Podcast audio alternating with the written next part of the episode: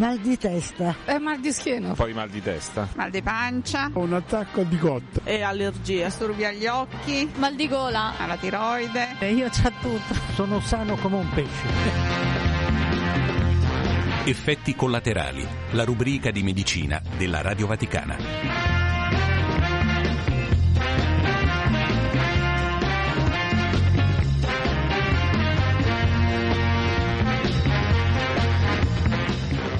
Benvenuti da Eliana Storia al settimanale di medicina effetti collaterali realizzato in collaborazione con i medici del Policlinico Gemelli e del Bambino Gesù. I temi di oggi laboratori di cucina in oncologia pediatrica al Gemelli. Dal Bambino Gesù festività natalizie e bambini ansiosi o iperattivi.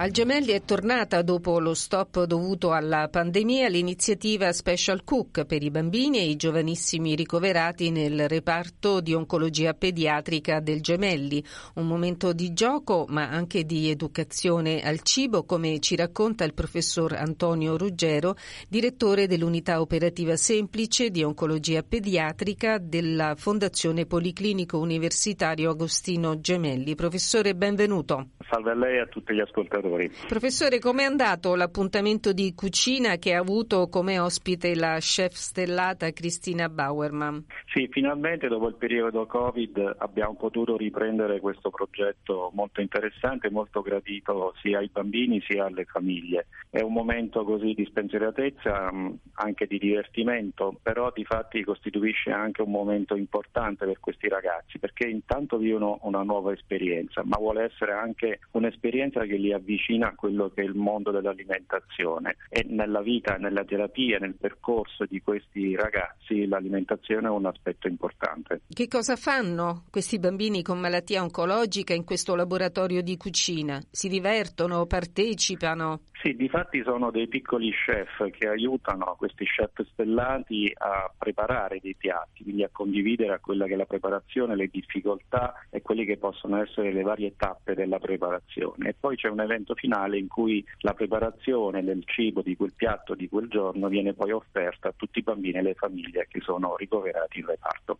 Ricordiamo che i laboratori di cucina Special Cook sono realizzati grazie alla collaborazione di Officine Buone e anche alle donazioni raccolte in memoria dello chef Alessandro Narducci. Professore, stavamo dicendo gioco, ma educazione al cibo perché è fondamentale per le persone con malattia oncologica, soprattutto per i bambini che possono già da piccoli imparare a scegliere il cibo salutare. Sì, questo è un aspetto molto importante perché mentre le terapie mediche sono in qualche modo gestite dall'equipe medica, l'alimentazione è un qualcosa di condiviso con i genitori, su cui di fatti poi i genitori in qualche modo possono modificare, cambiare e mantenere appunto nel tempo. Quindi avvicinare già i bambini e le famiglie all'esperienza di una giusta alimentazione, specie quando ci sono dei percorsi terapeutici particolari, è un aspetto molto importante. Quindi queste esperienze, questi laboratori di fatti costituiscono un momento anche formativo da questo punto di vista. Anche dal punto di vista psicologico le attività ricreative aiutano i bambini ricoverati a distrarsi con un effetto positivo sia sulla loro qualità della vita ed anche sulla risposta alle terapie. Decisamente sì, questo permette intanto di vivere delle esperienze comuni, quindi di fare squadra con quello che sono gli chef, ma anche con gli altri bambini che in quel momento si trovano a condividere questa esperienza terapeutica. E questo in qualche modo li distrae dal percorso, fa vivere delle nuove esperienze in ospedale, perché talvolta è quasi un evento inatteso, talvolta è un evento inimmaginabile per questi bambini trovare in ospedale degli chef così importanti e famosi, quindi stare con gli altri bambini, condividere questa esperienza costituisce anche un momento positivo dell'accettazione dello stare in, in ospedale, da un aspetto diverso rispetto a quello che può essere un'esperienza basata soltanto sulle terapie. Avete già previsto quale potrebbe essere la data del prossimo appuntamento di cucina? Sì, gli appuntamenti saranno su base mensile e come dire, l'obiettivo anche finale è quello anche di raccogliere poi le diverse ricette che vengono preparate dai diversi chef, così da costituire alla fine un piccolo libro dove di fatti possiamo trovare tutte queste ricette che sono state come dire, preparate nel corso di questi diversi incontri. Quindi a gennaio?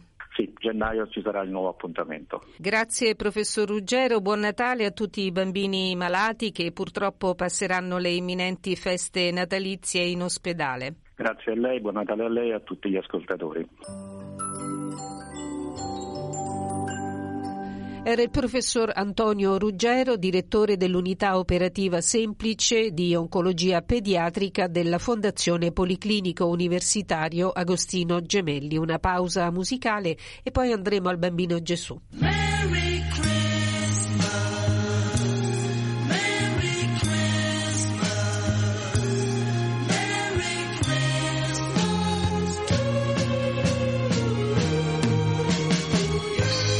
Chestnut roasting on an open fire. Jack Frost nipping at your nose. Yuletide carols being sung by a choir. And folks dressed up like Eskimos. Everybody knows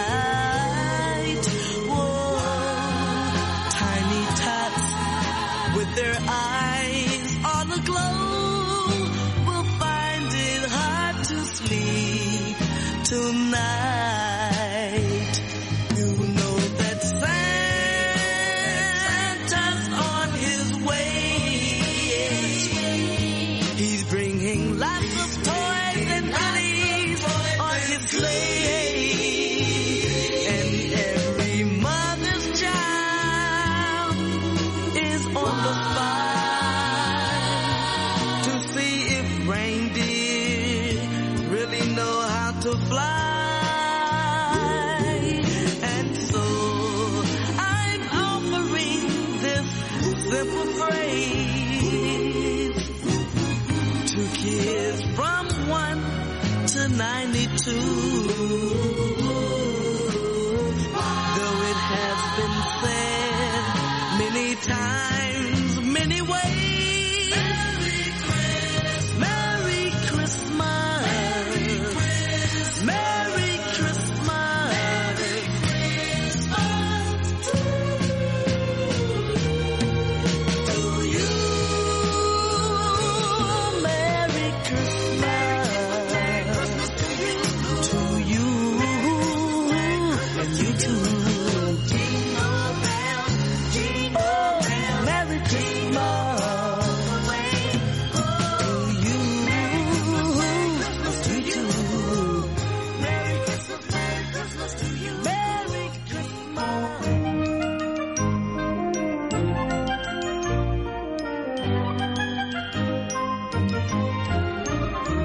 In vista delle festività natalizie che a volte provocano stress e ansia negli adulti, andiamo a vedere se hanno un effetto anche sui bambini, soprattutto su quei bambini che soffrono di ansia oppure di iperattività. Con noi la dottoressa Cristiana Varuzza, psicologa presso l'ospedale pediatrico Bambino Gesù. Dottoressa, benvenuta e buon Natale. Grazie, salve a tutti e auguri di buone feste. Dottoressa, in questo spazio vorrei capire chi è il bambino con disturbo d'ansia e quali comportamenti invece ha il bambino con ADHD, deficit di attenzione e iperattività. Come se ne può rendere conto un genitore? Sì, assolutamente. Allora, i bambini ansiosi sono i bambini che mettono in atto quei comportamenti che noi definiamo internalizzanti, cioè vuol dire in cui cui il disagio si manifesta verso l'interno, cioè i bambini tendono a regolare i propri stati emotivi in modo eccessivo e inappropriato, quindi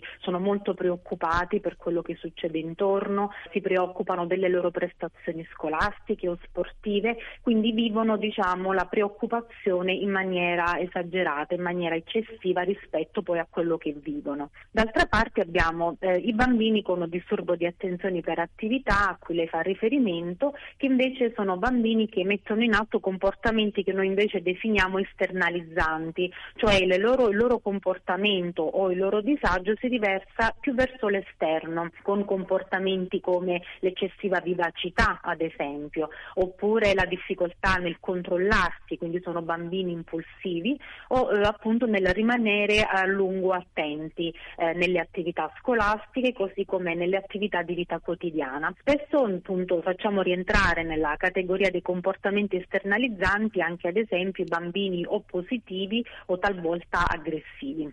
Dottoressa, come può un genitore rendersi conto di quello che sta succedendo? Perché nel primo caso il bambino con disturbo d'ansia potrebbe risultare a prima vista un bambino semplicemente magari riservato o timido, mentre l'altro, mm-hmm. l'iperattivo, potrebbe risultare un bambino molto vivace. Sicuramente ci sono degli aspetti temperamentali, sicuramente ognuno di noi conosce dei bambini o degli adulti che sono ecco, appunto un po' più timidi o più estroversi. Ecco. Diciamo che il limite poi tra la, quella che appunto può essere lo sviluppo tipico e invece il disagio vero e proprio è quanto questi comportamenti sono disfunzionali, cioè quanto impattano nella vita quotidiana. Ad esempio il bambino ansioso prima di una verifica scolastica si agita molto o presenta lamentele somatiche, il classico mal di pancia, oppure il bambino ansioso è quello che di fronte alla partita di calcio preferisce evitare, quindi preferisce non andare. Ecco, quindi sono bambini che appunto la cui ansia proprio impatta, cioè limita la vita quotidiana. La stessa cosa è un po' per il bambino ADHD, cioè la disattenzione o l'eccessiva vivacità compromette in maniera significativa la vita quotidiana, per cui il bambino è talmente vivace che i genitori devono scegliere ad esempio di non fare delle cose, come può essere andare insieme al ristorante o portarlo al supermercato, che altrimenti diventerebbe un bambino ingestibile. Quindi ecco il limite tra quelli che sono delle caratteristiche temperamentali e un disturbo vero e proprio lo fa proprio l'impatto nella vita quotidiana del bambino e chiaramente del sistema familiare e scolastico. Cosa deve fare un genitore quando quindi si rende conto che il proprio bambino ha superato questo limite, sia nel caso del bambino con ansia che nel caso del bambino con iperattività? Beh, sicuramente è importante rivolgersi a uno specialista, nello specifico un neuropsichiatra infantile o uno psicologo dell'età evolutiva, per appunto avere intanto delle strategie di gestione, ad esempio esempio il bambino ansioso va secondato nel momento in cui non vuole fare la gara di nuoto o la partita di calcio, ecco quindi intanto per avere delle strategie su come gestire questi comportamenti. E poi è bene che ci sia una valutazione da parte di un'equipe specialistica perché, eh, per avere poi delle indicazioni su come appunto gestire o su, anche sulle strategie che ad esempio la scuola può mettere in atto, oltre chiaramente a dare dare poi degli strumenti al bambino stesso con delle terapie specifiche come ad esempio la psicoterapia. In questo momento cosa devono fare i genitori, in particolare appunto durante le feste natalizie, quando la routine eh, nella scuola, in famiglia cambia? E infatti questo è proprio un periodo molto delicato perché nell'immaginario comune le festività sono comunque un momento in cui siamo liberi dagli impegni scolastici e lavorativi.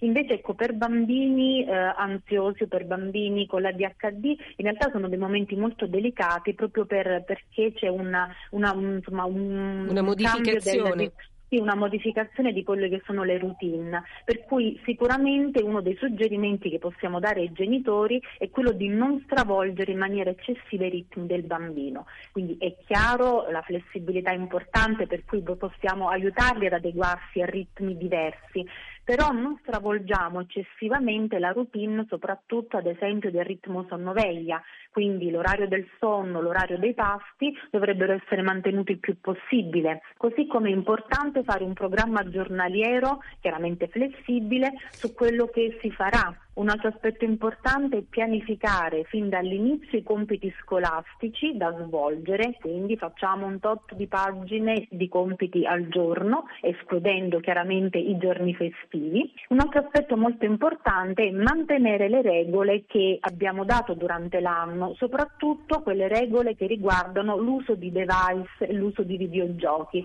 che in questo periodo di festività, quindi dove c'è più tempo libero, effettivamente rischiamo che poi ci sia una degenerazione nel, nei tempi ecco, dell'utilizzo di questi strumenti. E questi sono i consigli dell'esperta. Ringrazio la dottoressa Cristiana Varuzza, psicologa dell'ospedale pediatrico Bambino Gesù. Le auguro buon Natale, dottoressa.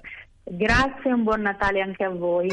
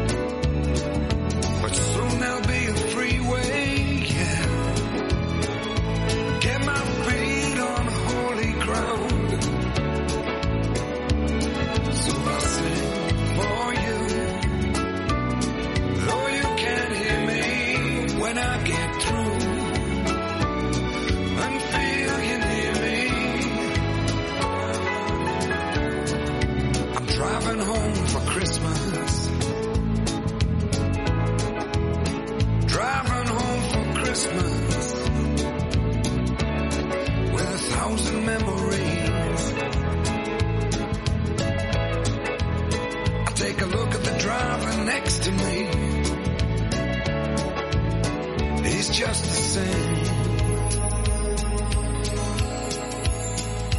Just the same.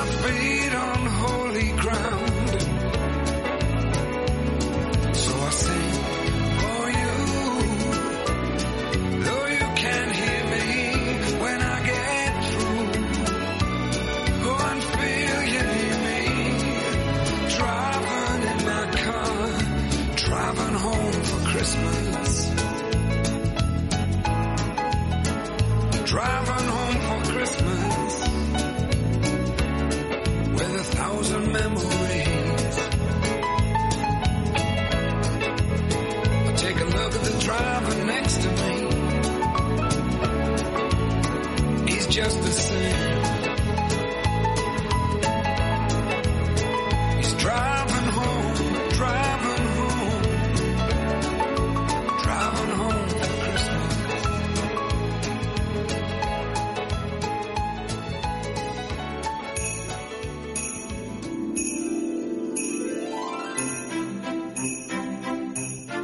Termina qui anche questa puntata di effetti collaterali. Vi ricordo che per seguirci in diretta o riascoltare le nostre trasmissioni podcast potete scaricare le nostre app Radio Vaticana e Vatican News. Grazie per averci seguito, un saluto e un buon Natale da Eliana Astorri e un buon proseguimento di ascolto con i programmi del canale italiano della Radio Vaticana.